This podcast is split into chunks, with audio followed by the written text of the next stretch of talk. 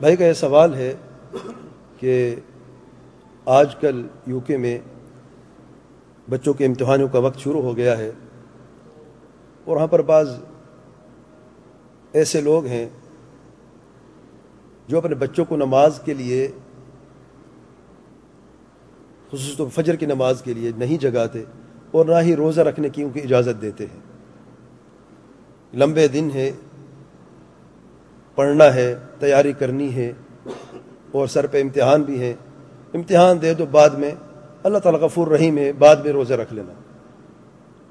اور بچوں سے مراد یہ نہیں کہ جو پانچ چھ سال کے بچوں پر تو روزہ اور نماز فرضی نہیں ہے۔ بچوں سے مراد بیس سال کا بچہ ہے، انیس سال کا بچہ ہے۔ یہ بھی بیچارے بچے ہیں نا۔ جو یونیورسٹی میں جاتا ہے، وہ بھی بچہ ہے آج۔ اللہ تعالیٰ ہم سب پہ رحم فرمائے۔ الغرض تو ان کو والدین منع کرتے ہیں۔ آپ کیا نصیحت کرتے ہیں؟ میں ان کو کیا نصیحت کروں؟ اللہ تعالیٰ سے ڈرے، اللہ تعالیٰ کا حق ادا کریں۔ دنیا میں، دنیا کی کامیابی کے پیچھے آخرت کو اب گنوانا چاہتے ہیں، تو دنیا میں کیا خیر ملے گی؟ یہ بچہ اگر دنیا میں تعلیم حاصل کر لے، وہ بڑے سے بڑی ڈگری لے لے۔ لیکن نماز نہیں پڑھتا تھا، روزہ نہیں رکھتا تھا، اور آپ خود ہی منع کرتے تھے، آپ کیا سمجھتے ہیں؟ یہ ڈگری حاصل کرنے کے بعد آپ کے لیے کوئی خیر خواہ ہوگا؟ یا اس ڈگری میں کوئی امت کے لیے کوئی اچھا کام کرے گا، جس کی بنیاد ہی غلط ہے، اس کا پھل بھی غلط ہونا ہونا چاہیے، غلط ہی ہوتا ہے۔ صرف یہی ماں باپ ہوتے، روتے رہتے ہیں۔ ہے ہمارے بچوں نے ہمیں گھر سے نکال دیا ہے۔ ہے ہمارے بچے ہمارے قدر نہیں کرتے۔ ہمارے بچے ہمارا حق نہیں دیتے۔ واللہ، کئی لوگوں کے ٹیلی فون آتے ہیں، رو رہے ہوتے ہیں۔ اور شاید شرمندہ بھی ہوتے ہیں۔ شرمندگی ان کے چہروں پر ٹپک رہی ہوتی ہے، لیکن زبان پر صرف بچوں کو کوستے رہتے ہیں۔ بچے غلط ہیں، اس میں کوئی شک نہیں ہے۔ والدین کی غلطی کرتے تو بچوں کو غلطی کے جو غلطی سے نہیں دینا چاہیے۔ غلط تربیت اگر والدین نے کی ہے تو بچوں کو پھر بھی ٹھیک رہنا چاہیے۔ والدین جانے، ان کا رب جانے۔ والدین کا حق پھر بھی باقی رہتا ہے۔ ان کے احترام کا، ان کے نان نفقے کا، ان کے ان کے ان کے احسان کا یہ حق باقی رہتا ہے۔ اگرچہ کافر کیوں نہ ہو، تب بھی احسان کا حق جو ہے وہ باقی رہتا ہے دنیاوی اعتبار سے۔ تو آج اپنے بچوں کو منع کرتے نماز سے، منع کرتے روزے سے اس نے ڈگری تو حاصل کر لی ہے، وہ امتحان میں کامیاب بھی ہو گیا ہے، چھوٹا ہے یا بڑا ہے، اس کی زندگی میں کیا برکت ہے؟ اب وہ چھوٹا ہے، اب منع کر رہے ہیں۔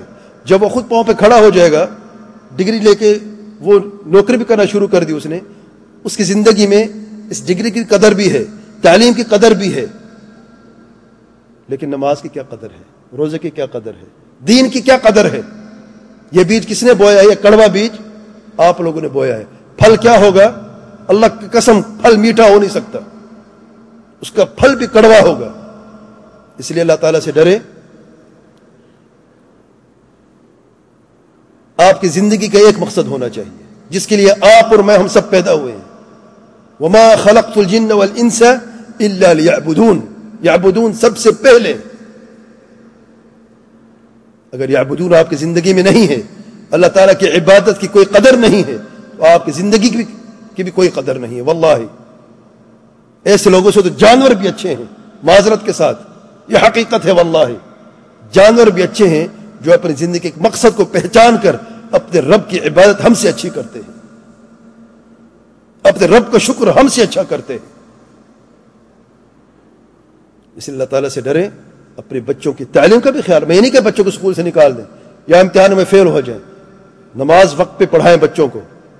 اور جو بچہ روزہ جس پر روزہ فرض ہو چکا ہو، عاقل ہے، بالغ ہے، چودہ پندرہ سال کی عمر ہے، بالغ ہو چکا ہے، روزہ وہ بھی رکھے۔